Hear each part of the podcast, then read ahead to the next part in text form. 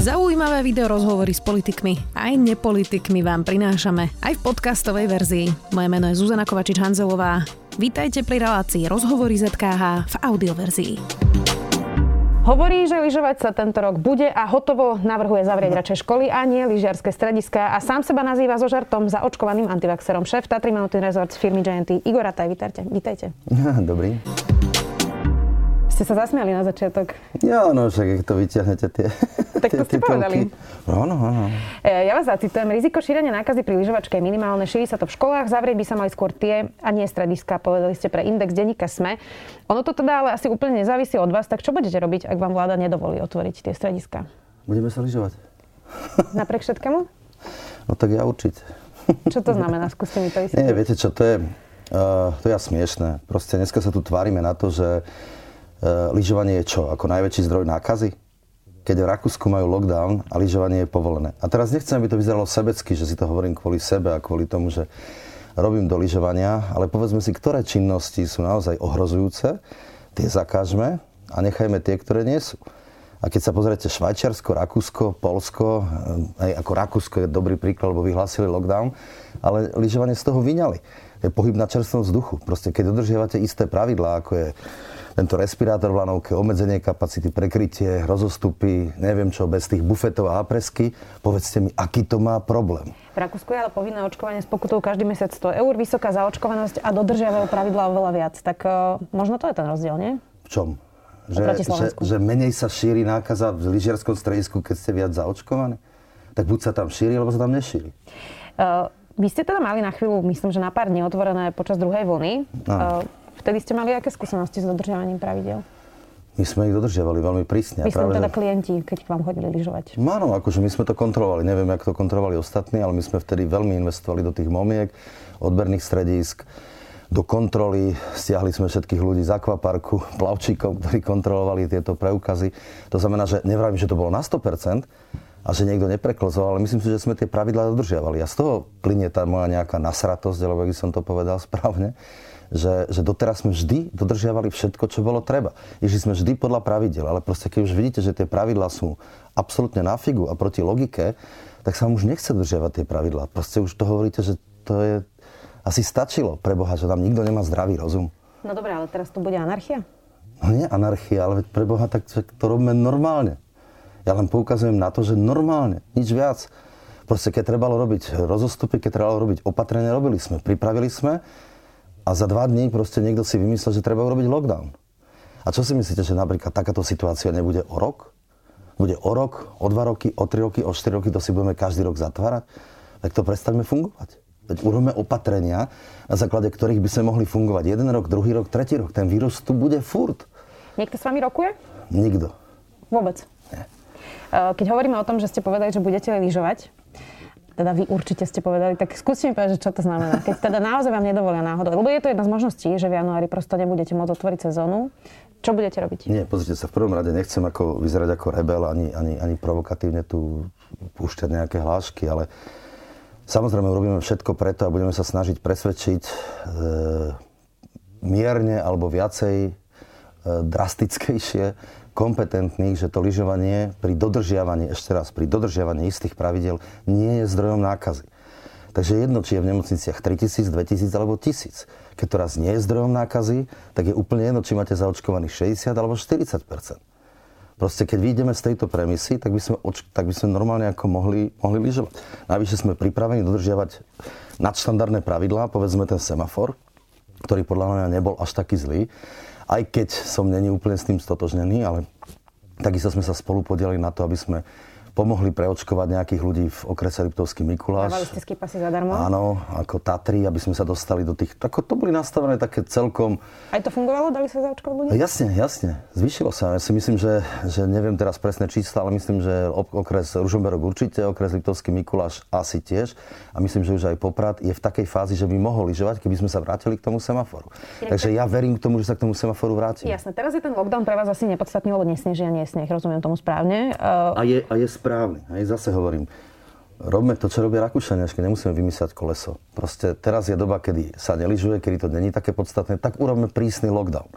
Ale prísny lockdown neznamená to, že si chodíme do nákupných centier že si chodíme do školy detská, proste veď sme tu zažili, čo to je prísny lockdown. Keď hovoríte, rob, robme to čo Rakúšania, tak no. mali by byť povinné očkovanie? Pomohlo by to? Mm, viete čo, to závisí od, od tej kultúry tohto národa. Ako ja, ja si myslím, že asi by mohlo byť povinné očkovanie, aspoň niektorých vybraných skupín, ale uh, je to ťažko vymožiteľné, nepresaditeľné a politicky to asi nikto, nikto v tejto krajine nezvládne, aby vôbec vyslovil takúto tézu, že povinné očkovanie. Za akých podmienok by ste okrem toho COVID automatu teda chceli uh, fungovať uh, v lyžarských strediskách? Lebo ono, vlastne keby sme to teraz aj otvorili, tak problém budú asi tie ubytovacie zariadenia a reštaurácie. Čiže viete si predstaviť, že by bolo otvorené iba lyžiarske stredisko uh, bez napríklad takýchto všetkých zariadení okolo? tak s tým, sme, s tým viac menej ako keby počítame, že bude otvorené lyžarské stredisko. Teraz je otázka, za akých okolností, či otvoriť alebo neotvoriť, e, povedzme, tie, dostat, tie doplnkujúce, doplnkové veci, hlavne teda ubytovanie, povedzme. E,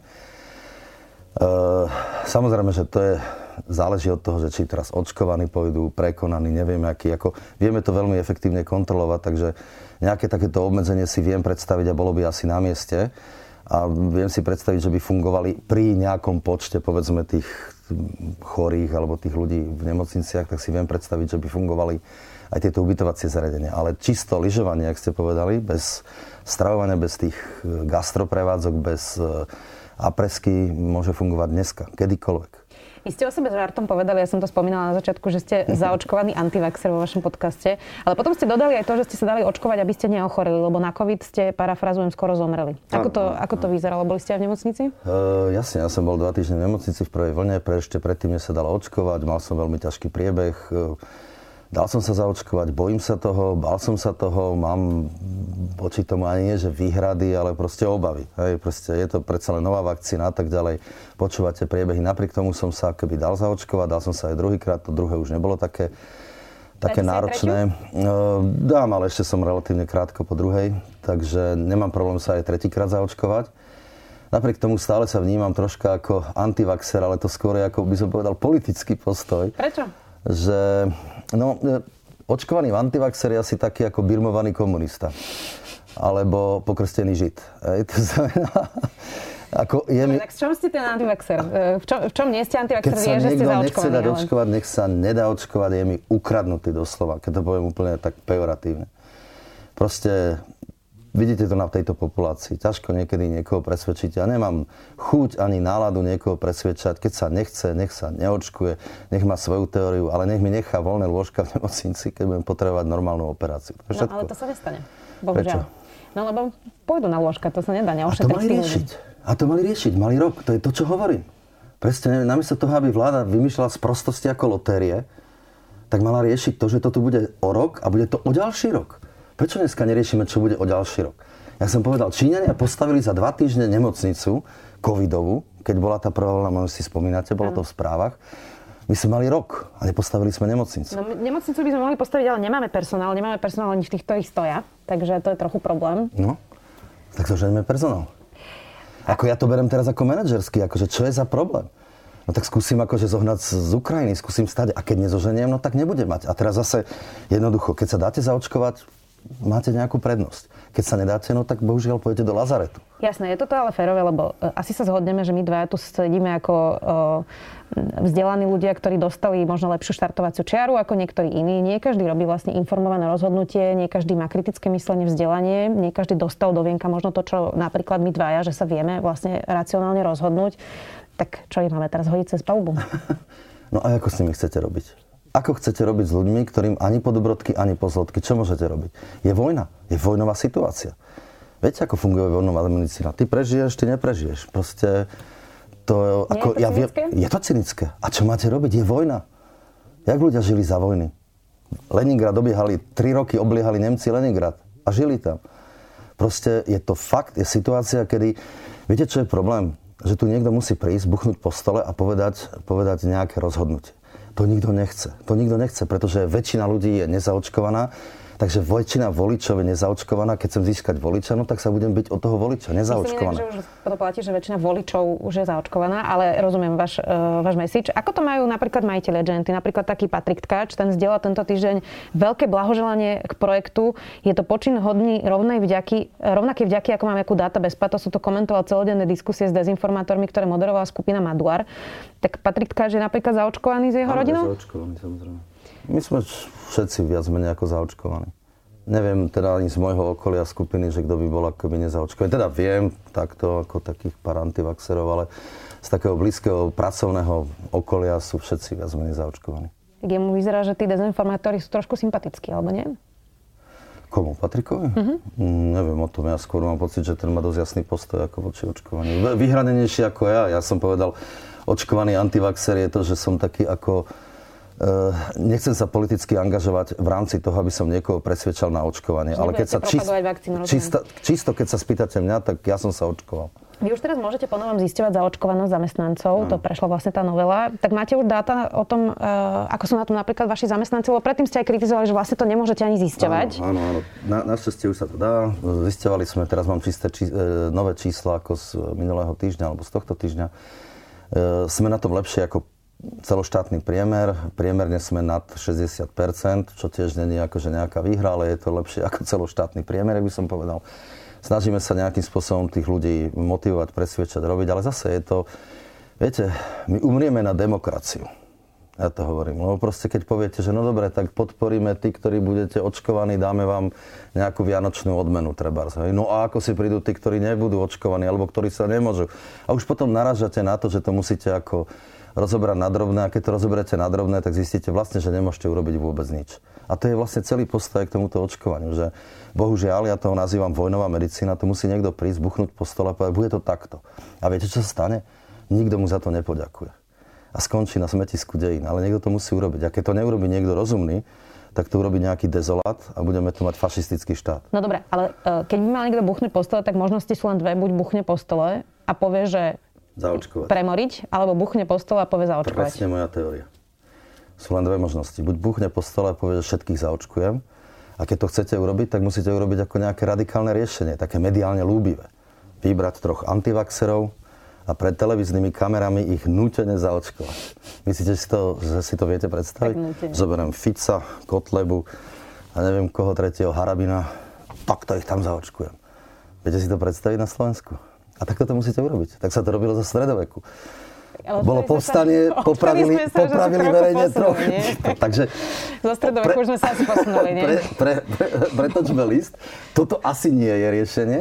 No tak potom riešenie prípadne len premorenie. Taký ten švedský model. Ja to stále hlásam, že najprv sme si ťukali na čelo, že asi to je blbosť. Dneska sa ukazuje, a mám, mám aj firmu vo Švedsku jednu, že, že asi to je celkom riešenie. Je pravda, že k tomu je to, že Švedi sú poslušní, 80% ich zaočkovaní. Áno a tak ďalej a tak ďalej. Hej. Len teraz si položím zase otázku. Nechcem tu byť veľmi, veľmi taký akože populistický, ale blíži sa nám tu nejaký Omikron, podľa všetkého na ten Omikron žiadne očkovanie ani protilátky ne, nefungujú. Takže sme zase na štartovacej čiare nula. Ja vás iba popravím, že nefungujú, môžu byť menej efektívne, ale fungujú. A druhá vec je, že ešte nevieme o tom Omikrone nič. No, Môže byť aj miernejší, uvidíme. Môže to byť aj dobrá správa. Nechcem sa púšťať do takýchto debat. Uvidíme o mesiac, budeme uh-huh. o tom mhm. vedieť viac. Poďme ale ďalej k tomu biznisu. Vláda obmedzila výšku pomoci, to vás teraz citujem, pre jeden subjekt na 1 miliónov eur. To je absolútne neadekvátne adekvátne náklady s prípravou a rozbehom sezóny podľa vládou nastavených pravidel nás minulý rok vyšli na 5 miliónov eur, povedali ste pre Forbes.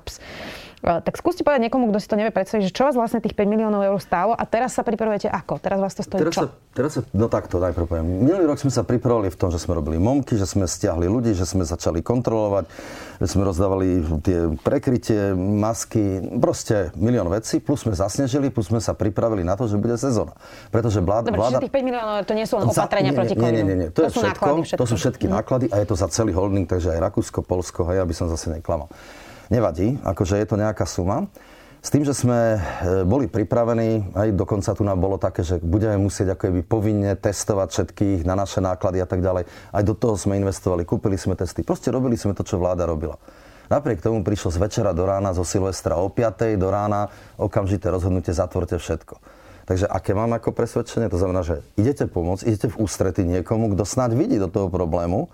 Výsledok je taký, že ste vyhodili 5 miliónov. To som mohol radšej šetriť. Rovno som mohol ako tých ľudí začať prepušťať, nemusel som vôbec zasnežovať nič, lebo proste išlo to tak. Dneska je situácia, že zase vláda hovorí, tu máte semafor, nastavte sa podľa semaforu. Nastavíme sa, už je tu lockdown. A už tu vznikajú kuvičie hlasy, že tak vlastne ten lockdown predlžíme na celú sezónu. Je toto fér? Jak sa máme potom nastaviť? Jak sa máme zariadiť? Jak máme pomáhať vláde? My by sme veľmi radi pomáhali vláde alebo kompetentným po- prekonať túto pandémiu. Bolo by pre vás jednoduchšie, keby teraz povedali, že žiadna sezóna nebude? Minimálne by to bolo fér. By to bolo fér, akurát, že um, ako nebude táto sezóna, a potom nebude ďalšia sezóna a nebude ďalšia sezóna, tak zružme vôbec celý tento segment. Lebo to nejedná sa o nás. To sa jedná o lyžo, o, o hotely, o gastro, o proste o celý segment, ktorý keď si pozrieš do, veľký, do veľkých tabulek, keď si pozrie niekto, tak vidí, no tak to je 3% z HDP, hej, čo sa s tým budem zapodievať. Ale je to kopec mikrovzťahov, kopec, hm, ja by som povedal, regionálneho rozvoja. V podstate, čo budú tí ľudia v tých regiónoch robiť? Však nebudú všetci sadať na vlak a chodiť do Kie, muklovať za pás. Ako nemôžeme tu mať automobilku jedine. Hej, aj keď automobilka tvorí, ja neviem, koľko, 30-40% HDP. Však sa musíme pozerať na tú, na tú krajinu troška komplexne. Jasné, no a teraz sa pripravujete ako? Lebo no zatiaľ to sa... vyzerá tiež, že neviete, či máte vôbec zasnežovať, čiže ako Teraz sa, sa pripravujeme veľmi opatrne oproti tomu, čo bolo pred rokom. To znamená, že zasnežujeme veľmi opatrne, zasnežujeme pozvolne. Vieme, že keď sa to otvorí, tak sa to neotvorí tak, že by prišli húfy ľudí. To znamená, že bude veľmi obmedzená sezóna, takže k tomu adekvátne aj k tým počtom ľudí, ktorých teoreticky očakávame, robíme zasnežovanie. Ale zasnežujeme. Nezasnežujeme všetko, ale zasnežujeme niektoré vybrané partie a sme tak pripravení ako keby nie ako rozbehnúť sa, ale v blokoch, že vždy, ak sa to troška, tak vždy vieme aj my pridať a urobiť to aktívnejšie. Keď to porovnáte práve napríklad s Českom alebo Polskom, aký je rozdiel? Veľký, obrovský. Ja neviem, prečo proste my musíme byť najblbší, najblbší štát. To, to ako fakt nerozumiem. Rozumiete, proste v Čechách e, vláda, ktorá momentálne nastupuje, tak jej volebná kampaň bola neurobím lockdown. Takže ty si nemôžu dovoliť dneska urobiť lockdown, lebo išli proti svojim volebným slubom hneď prvý deň od zvolenia. Urobia nejaké opatrenia, ale nebude to lockdown. Poliaci si nedovolia urobiť vôbec nič a tvária sa, že vírus ako keby už ani nebol. Lebo proste tá, tá, tá skupina tých podnikateľov v gastre a v tých hoteloch v Zakopanom a okolí je tak silná, že by ich tam ubili vidlami. To znamená, že takisto si neverím predstaviť, že by... Tam ide normálne bežná sezóna? Tam ide bežná sezóna zatiaľ. Hej? A Rakúsko ide modelom, ako ide. To znamená, že urobilo model do Vianoc. Neviem si moc predstaviť, že by Vianoce ako keby nefungovali. Minimálne aj dneska v lockdowne Rakúsko lyžuje ako keby nič. E, vláda teda povedala, že zatiaľ nezníži DPH pre gastro. E, mnohí teda už kričia, že túto sezónu zatvorenie už neprežijú. Hoci Igor Matovič predstavil daňovú odvodovú reformu, tam je to zníženie DPH, ale Boh vie, kedy to vôbec a či vôbec e, prejde, to uvidíme. Ani tá pomoc zatiaľ nie je taká ako v tej druhej vlne. Tak na váš biznis je naviazaných mnoho prevádzok ďalších práve v tom cestovnom ruchu. Je možné, že to teda už neprežijú niektoré tieto prevádzky? Áno, určite. Samozrejme, bude to mať veľký, veľký dosah do toho, že niektoré prevádzky akoby neprežijú. Niektorí skrachujú, skrachovali, niektorí odídu vôbec z tohto biznisu. Radšej pôjdu do tej kije makať za pás, jak by robili v gastre. No, to zníženie DPH, ja poviem rovno ako... Viete, to je také... Mm, to zníženie DPH ani nešlo, alebo dobre, ide samozrejme o nejakú pomoc gastru, ale v princípe, keď sa pozrite dookola, zase Polsko, Maďarsko, Rakúsko, Česko, všetci majú nižšiu DPH na gastro ako Slovensko. Proste my sa sami znevýhodňujeme. My sa robíme neatraktívnou krajinou pre, pre cudzí cestovný ruch. Ale za nás poviem, aj keď všetci Slováci prídu ku nám lyžovať, my budeme poloprázdni. Proste my žijeme zo zahraničných turistov. V lete v Čechov a v zime z Poliakov, kde chodí 30-35% Poliakov, ktorí nám donesú tú DPH. Lenže keď im to takto znevýhodníme cenovo, no tak proste radšej zostanú tu DPH miniať doma alebo, alebo v Rakúsku. Takže to není len o pomoci podnikateľom, to je aj vôbec o filozofii akoby štátu. Proste, keď sa znevýhodním, no tak proste v absolútnom čísle nebudem mať také príjmy do štátneho rozpočtu. Neviem, jak si to chcú predstaviť. Máte už nejaké vyčíslené straty z minulého roka? Hej, niečo okolo 25 miliónov, neviem presne, to je strašne ťažko ako definovať. Ak sa neotvoria tento, tento rok strediska, budete musieť prepušťať? Už ste prepušťali? Už nemáme koho prepustiť. V princípe už by sme vedeli len prepustiť tak, že by sme to zavreli, zakonzervovali a nechali tak, akože kým, kým nebude jasné vlastne, čo tu bude. Hej. To je to, čo hovorím, že my sa teraz zaoberáme riešením tejto vlny alebo týchto opatrení, keď dneska by sme mali skôr povedať, pozrite sa, už je to druhý rok a stále je to to isté. Čo myslíte, na tretí rok to bude iné? Viac menej to bude to isté. Naučíme sa s tým vírusom žiť. Nastavme si pravidlá, ktorými budeme vedieť prežiť najbližších 5 rokov. Ešte 5 rokov tu možno bude ten vírus. Možno. To znamená, že nastavme si na nejaké, ako s rúškami, ako s očkovaním, ako s tým, ako to zvýhodniť. Normálne v kľude. To sme mali urobiť cez, cez celý rok. Nie proste teraz ad hoc, rýchlo idem zatvárať lockdown, lebo nič rozumnejšie som nevymyslel. Navyše ten lockdown je taký nejaký. No. Aby sme prešli k nejakým necovidovým témam, no. ako ohrozuje váš lyžiarsky biznis klimatická zmena? Snehu je stále menej, vyzerá, že Slovensko vlastne prejde postupne do nejakej uh, teplejšieho pásma. Uh, tak pripravujete sa na to nejako strategicky? Nechcem to ako nejak zhadzovať, ale ja to necítim posledné roky, že by bolo snehu menej, alebo že by bola zima, zima zlá. Konec koncov posledná zima, ktorá sa síce neližovala a covidové opatrenia pominuli 22 apríla, tak, tak my sme od 22. apríla ležívali obidve strediska, Jasná aj, aj Vysoké Tatry. Tuším až do 15. mája. Tak... Zmeným snehom. Hm, to je jedno, ako, ale mrzlo. Jasné, ja sa len pýtam, že tak strategicky asi neplánujete biznis na 2 roky, ale na 10, 15, 20, čiže predpokladám, že nejako nad tým ja si... asi premyšľate. Ak nie, áno, povedzte. Pre, nie, nie, nie, pre, premyšľame, samozrejme, že premyšľame, však preto sme kúpili ľadovcové stredisko v Rakúsku, tam snad sneh bude, alebo mrznúť. To tak odľahčujem troška, ale m, samozrejme, že nad tým premyšľame. To sú dva pohľady. Jeden pohľad, by som povedal, je taký troška cynický, kde poviem, že no, tak v horizonte tých 15-20 rokov sa zase nič tak zásadné asi nezmení. Takže by som mohol povedať, z môjho pohľadu mi je to jedno. To je také ako veľmi, veľmi prichytené za vlasy. Z druhého pohľadu dneska sa to lyžovanie troška mení. Dneska, dneska to už nie je len o lyžovaní. Dneska je to o trávení akoby zimnej dovolenky. Tak ako v lete poviete, že idem k moru, neznamená, že sa v tom mori idete kúpať. Je to vyjadrením tej letnej dovolenky že popri mori sa prechádzate, alebo niekto z rodiny sa kúpe v tom mori, alebo neviem čo, tak takisto ako v zime, ak sa chodilo na lyže, tak sa pôjde na lyže, už nebude znamenať, že na tie lyže naozaj pôjdete. Možno, čo ja viem, budú nejaké umelé pásy, kde si človek vyšlape, nejak zíde dole, že, že sa to nejakým, bude to o trávení času, o, o wellnesse, o, o pobyte na horách, o tom, že budete vlastne, v, ja neviem, niekde, kde predsa bude chladnejšie ako inde keď sa nám tu globálne oteplí a tak ďalej. Čiže ja si myslím, že niekde tamto sa to uberie a treba pozerať, čo robia vo svete. Aspoň my budeme obkúkávať, čo robia. Nebudeme vymýšľať koleso. A čo robia vo svete? Zatiaľ nič. Takže, takže asi sa až tak hrozne neotepluje, keď zatiaľ nikto na toto nereaguje. Máme pár vyrivačných otázok. Keby ste mali sami charakterizovať, ako JNT zmenilo Tatry spätne, páči sa vám ako Tatry developersky vyzerajú? Zdá sa vám to vkusné, pekné, citlivé? Uh, no na to by som povedal, že JNT a to nie je úplne otázka Genty, lebo s Tatrami je spáne Genty, ale je to skôr témer a témer je naozaj troška iný subjekt. Nevrajím, že není spojený s, s, tém, teda s GNT ako finančne, prostredníctvom nejakých dlhopisov a tým, že nás financujú šťastie, ale predsa len je to iný subjekt s inými akcionármi. Nevadí. E, nejakým spôsobom sme prispeli k zmene Tatra, Tatier. Hej? Určite sme prispeli k zmene Tatier. E, do akej miery Ehm, dobre alebo zle, to je ťažko povedať. Ako niektorí mi hovoria, končí tam niečo, veď tam boli ruiny. To bol dôvod, prečo som tam začal investovať. Iní hovoria, už je to celé zastávané. Ja by som sa na to, nechcem to brať ako také vyvinenie, ale nie sme tam naozaj jediní a nie sme tam dominantný developer. To platí aj pre Jasnu a platí to aj pre Vysoké Tatry. Dneska v princípe ako keby e, len tak z diálky už kontrolujeme situáciu, ani to nie. Na Štrbskom plese sa proste buduje o 106 a nie sú to naše veci. Dobre, to isté to majetok? Uh, troška lebo áno, troška áno. To, lebo... čo sa deje jasne, napríklad ten Damian, to je gigantický apartmánový komplex, pod tým sú malé hotely. Uh, ja sa priznám, že som bola vo Wellnesse a na mňa sa pozerali robotníci z tej, z tej budovy, tak bolo to trošku čudné, ale sú tam zápchy, výpadky elektriny, nestíha kanalizácia, môžeme teraz takto ďalej menovať. Čiže uh, ako sa pozeráte na tú výstavbu, ktorá sa teraz deje vlastne v Jasnej? Alebo na Štrbskom plese? Viete, keď sa niečo buduje, tak samozrejme sú tam problémy. Otázka je, keď sa to dobuduje. Ja si myslím, že jasné je dneska na, na, na svojich plánovaných hraniciach toho, čo sa tam má postaviť, ani sa tam ďalej už nič neplánuje postaviť. Hlavne nech sa to tam dokončí. Problém toho Damiana je, že je jednak veľký, uznávam, nie je náš, hovorím, pripomínam, to je dosť podstatné, lebo častokrát sme s tým spájani. Ja som dokonca sám proti tomu bojoval, keď chceli stavebné povolenie, kde boli vtedy všetci ochranári, nikde ale nevadí, proste, no už to tam nejakým spôsobom stojí. Naštvatý som, naštvatý som aj na dizajn, ako vyzerá, aj na veľkosť.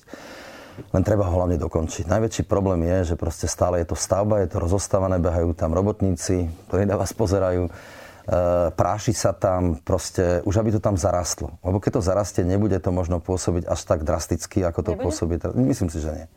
Zvykneme si a veľa vecí, keď zarastie. Už teraz zarasta v tej jasnej, Ale to nechcem tým ospravedlniť, že, že, je to, že je to super. Nie som úplne nadšený ten spôsob, ako sa to tam urobilo a akým štýlom.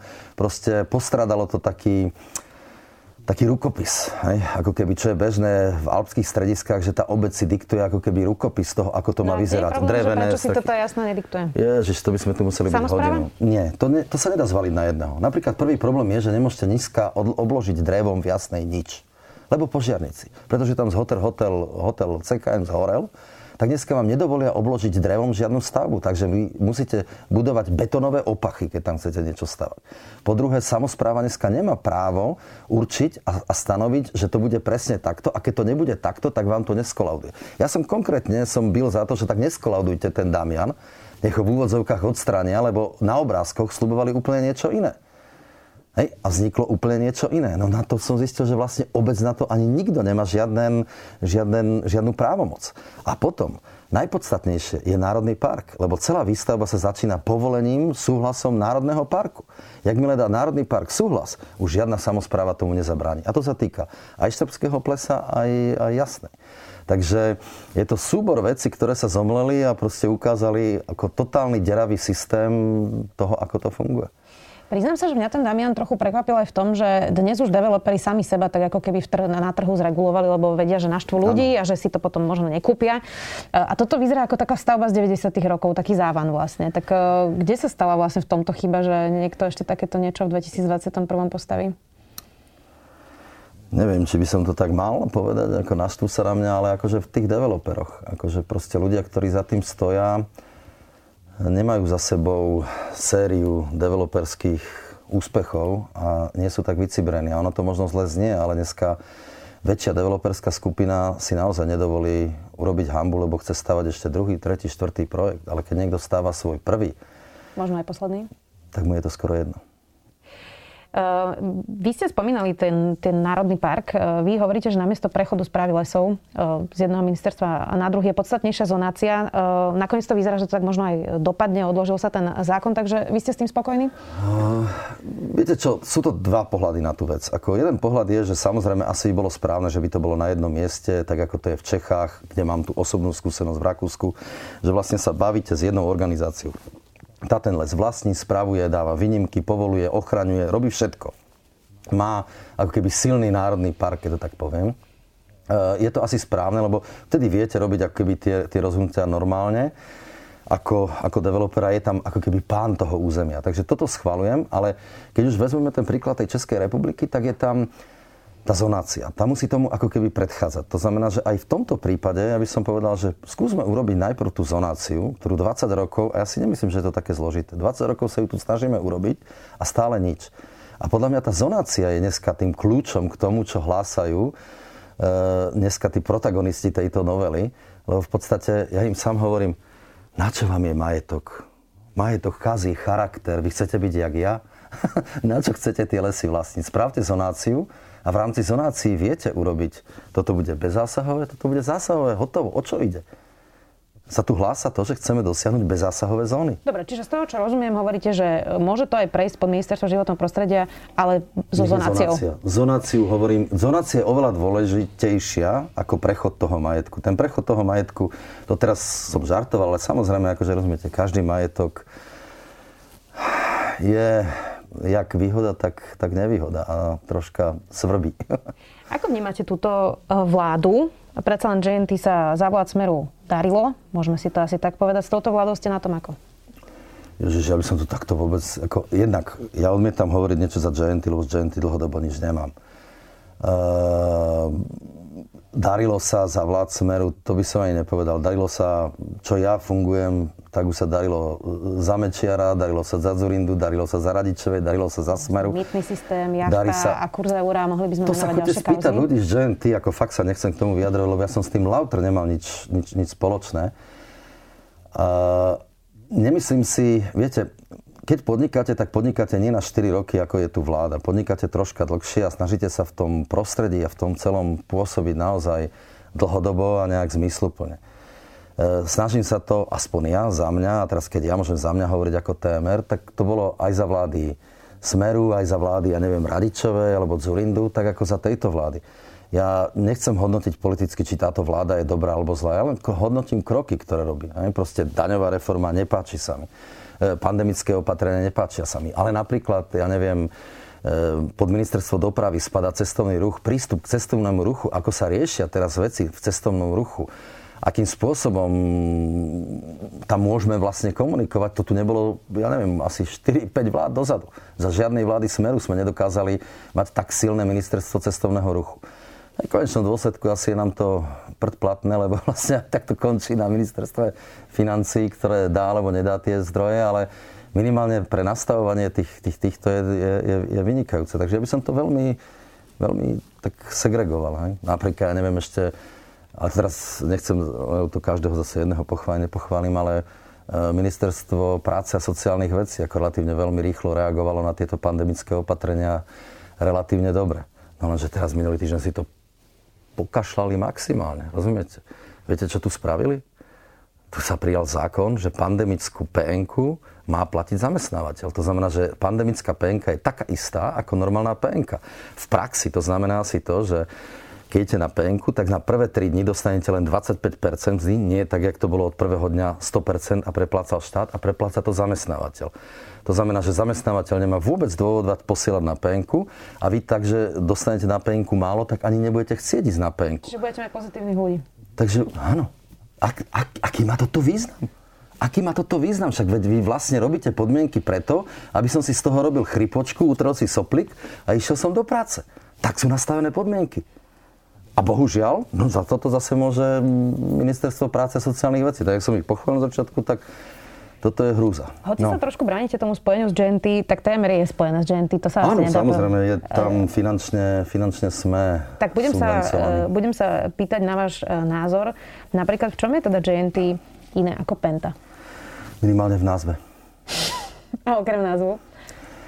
Uh, uh, oni sú piati, my sme boli štyria na začiatku. A okrem toho? Viete, prečo sa pýtam? Uh, oni sú na ľavej strane Dunaja, my na pravej.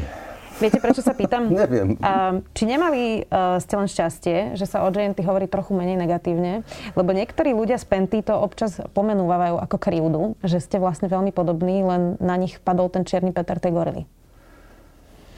Uh, viete čo, to je také, to by sme si mohli na nejakú inú reláciu sadnúť, ale dneska, čo sa môže povedať, proste Penta niektoré veci brala veľmi zodpovedne až agresívne GNT sme to viac robili pre zábavu. Penta by v živote neinvestovala alebo nestala za tým, aby vzniklo nejaké lyžerské stredisko, lebo to nemalo žiadnu ekonomiku. Ani do dneska to nejakú extra ekonomiku nemá. My sme do toho investovali, lebo, lebo to máme radi, napríklad. Aj to bol... Čiže máte viac vášne ako Penta? Um, Penta robí viac asi možno cez Excel, ale to je strašne, by som to teraz zosveobecňoval a GNT často robí tak, taký intuitívny management. No a keď sa rozprávame o nejakej morálke, štátnom biznise a kauzách? Mm, to je ťažko povedať. Akože viete, to je strašne filozofické. Akože čo, je, čo je ako morálka? Že nezarobíte, keď zarobiť môžete a je to zákonné? A, a je to nemorálne. Ako častokrát sa stretávam na, na internete z diskusie, že no a vy veľa zarábate. No, no tak je to zakázané zarábať, alebo vy vidíte len peniaze. Ja no není to tak, ale ľudia čo chcú vidieť, že rozdáte strašne veľa, ale keď musíte najprv zarobiť, aby ste rozdali. Pán Rataj, možno Viete, by chceli ja vidieť morálku... to, možno by chceli no. vidieť to, že minister financí tesne pred zmenom kurzu na euro nebude na jachte JNT a JNT potom nebude robiť pár dní predtým, alebo to posledné hodiny predtým biznisy, na ktorých zarobí. Lebo to, to nie je asi úplne poctivé podnikanie. To tak nebolo. Nebol som, nebol som úplne pri tom, nerad by som tak komentoval, ale tie obchody vznikli oveľa skôr, ako on bol na jachte. Uh, moc toho ani na tej jachte nenahovoril zase. To stačilo jedno číslo povedať. Eh, to sa špekulovalo ďaleko skôr na toto. Ale viete čo, to je také asi... No, že možno toto je to, čo vám vyčítajú. Keď... Nie je to, že ste bohatí. Pozrite sa, nebudem toto, toto ani vyvracať, ani, ani to komentovať, lebo inak som k tomu ne, nemal vtedy ani žiaden vzťah, ani som to nerobil. Ale to je asi taká situácia, keď vás načapú takto akože so stiahnutými gaťami v, v spálni a, a, a nie, nie, to je nejak, to je úplne ináč, to ja vám to vysvetlím. Takže toto je asi taká situácia, že vysvetliť to neviete, ale bolo to nejak ináč, že nerad by som to ja vysvetloval, lebo ja nie som ako povolaný na to bez ohľadu na to, toto nemyslím si, že je že, že o morálke. Tam sa naozaj sa špekulovalo s týmto veľmi veľa, s tým kurzom a neboli sme jediní a boli ďaleko väčšie skupiny a ďaleko iné skupiny. Akurát, že v úvodzovkách našli nás v tej spálni načapané s tým ministrom, ale neviem teraz, kde mierite, že čo, čo, čo ty myslíte, že toto je ako amorálne, alebo... Pýtam sa, že uh, aký je rozdiel medzi vami a Pentou a že ako morálne sa pozeráte, lebo vy ste povedali, že čo, že nezarobím, keď nemôžem, no sú niektoré hranice, za ktoré niektorí podnikatelia nejdu. Sú, samozrejme. Hej. A ja takisto, Hoci by to možno bolo, nazvime to podľa zákona. Uh, ako tou hranicou je primárne zákon. Hej, to znamená, že čo vám zákon dovolí, to môžete robiť, čo vám už nedovolí, e, to, to nemáte robiť, nemali by ste robiť a nesmiete robiť. Hej, ako, neviem, na čo by som to prirovnal, proste ako pol Slovenska tu na kšeftovalo a krátilo DPH, ako DPH je podľa mňa sveté. Ja som v živote nekrátil ani, ani korunu z DPH a v rámci TMR sa s tým chválim, že koľko, koľko sme odviedli na DPH odvodoch. Hej čo sú také veci pre mňa ako morálne, že, že myslím si, že toto by sme mali robiť. Kým to nebudeme robiť, tak proste tu naozaj vznikne nejaká daňová anarchia, ak by som povedal. Takže my sme veľmi veľa peňazí ako témer odviedli a toto je pre mňa ako nejaká hranica. Ale teraz neviem, kde narážate s tou morálkou, že keď máte možnosť ako keby urobiť zaujímavý obchod a je v medziach zákona, že ho neurobíte, a, a čo? Predražený mýtny systém. Napríklad, ja na toto sa a pýtam. A čo si myslíte, že je predražený ten mýtny systém? Tak bolo to uh, trikrát drahšie, ako bola pôvodná hodnota. Lebo ste si kúpili, lebo, lebo, lebo kupovali, ja neviem, pokiaľ ja, ale, vrajím ešte raz, ťažko so mnou budete robiť debatu na túto tému, lebo o tom neviem nič, ale pokiaľ viem, tak z, od kolegov, tak to bol systém, ktorý bol o generáciu inde.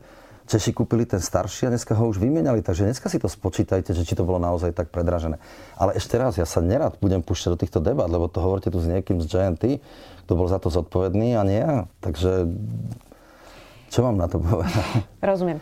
Uh... Ale so, so štátom napríklad, viete čo, ja mám ako veľmi zlú skúsenosť so štátom, že, uh-huh. že proste akýkoľvek obchod so štátom sa zrovna pokladá za, za, za niečo ako, ako podvod alebo niečo ako nečestné, niečo zlé to je, to, to je strašne scestné. Proste to ako ja nemôžem si dovoliť fungovať so štátom.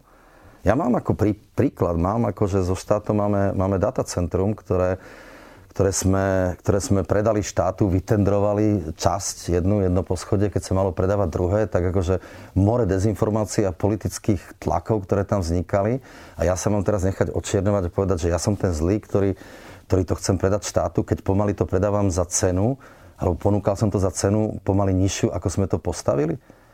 Viete, a teraz proste len preto, že to chcem urobiť so štátom. Cítite nejakú krivdu, že sa toto deje? Lebo to možno bude nejaká povesť alebo nejaké Cí... dojmy ľudí e, z vašej firmy? Cítim, cítim krivdu v tom, že vlastne pozeráme sa na to, že, že v podstate podnikatelia, a tu sme si nazvali finančné skupiny a neviem čo, že to je proste tá najväčšia pliaga, aká tu je a vlastne keby ich nebolo, tak je nám všetkým dobre. Ja si to nemyslím. Proste, lebo naozaj ten, to sa stalo, že niektorí ľudia začali podnikať, aj niektorí na hrane, niektorí za hranu, niektorí pred hranu, to je jedno. Proste začalo sa tu niečo, niečo diať. A my sme začali od vlády Mečiara označovať vždy proste tých úspešných, to, bol ako, to bolo zlé. To znamená, že tu neexistuje taký americký sen, že urobíte niečo správne v Amerike, tak vám povedia good for you. Tu na, ste, urobíte niečo a vám povedia, ty hajzel, ty si zbohatol, Ježiš, ty si, ako, viete, čo je najväčší problém na Slovensku? Hybná sila Slovenska je závisť. My si závidíme len. Prečo ľudia toto nemajú voči esetu? Lebo nepodniká na Slovensku. Keď podnikal na Slovensku, tak budú neznášať eset takisto. Je to iba tým? Ja si myslím, že hej, z veľkej miery áno. Záverečná otázka, pán Rataj. Ste dlho v biznise. Uh, ako ste sa zmenili za tie roky? V čom ste možno robili nejaké chyby, ktoré dnes už nerobíte? Ťažká otázka, veľmi ťažká otázka. Chyby? Robím chyby aj dnes. A veľké, hej. Možno som urobil aj chyby v tomto, čo som tu povedal, ale mm, ja si za tými vecami stojím celkom. A aj veci, ktoré poviem a sú často veľmi kontroverzné, sú na hrane a tak ďalej, ja si ich viem obhájiť, viem ich vysvetliť. A chyby, že niekedy som to možno povedal prúčia, ako som to mal a že ten národ, respektíve tá spoločnosť je úplne pripravená na niektoré kruté pravdy. Takže ako chyby sú... že by mali nezaočkovaní zomrieť. Nie, to, vidíte, a to ste už povedali vy. Ja som nepovedal, že by mali, mali by byť znevýhodnení. Znevýhodnení. No niektorí zomrú. Áno, ale to už ste do, do... Viete, toto je presne tá dezinformácia, ktorá sa potom stáva. Nie je to dezinformácia, je to, to je interpretácia vašich slov. Áno, ale vy ste to zinterpretovali, že mali zomrieť. Ja nepoviem nie. Ja im poskytnem maximálnu možnú starostlivosť, ale pretože plúcnych ventilácií 5, tak budú mať prednosť tí, ktorí sa zaočkovali. No nie, vy ste hovorili, že aby vám neblokovali lôžka. Áno. No, tak tí, tí pôjdu do rady nakoniec a nevidie na nich plúcna ventilácia. To neznamená, že zomru. Tak som rada, že sme si túto podľa vás dezinformáciu vysvetlili na záver. Ďakujem veľmi pekne, že ste prišli. Igor Rataj, šéf Tatra Mountain Ďakujem veľmi pekne. Ďakujem. Počúvali ste podcastovú verziu relácie Rozhovory ZKH. Už tradične nás nájdete na streamovacích službách, vo vašich domácich asistentoch, na Sme.sk, v sekcii Sme video a samozrejme aj na našom YouTube kanáli Denníka Sme. Ďakujeme.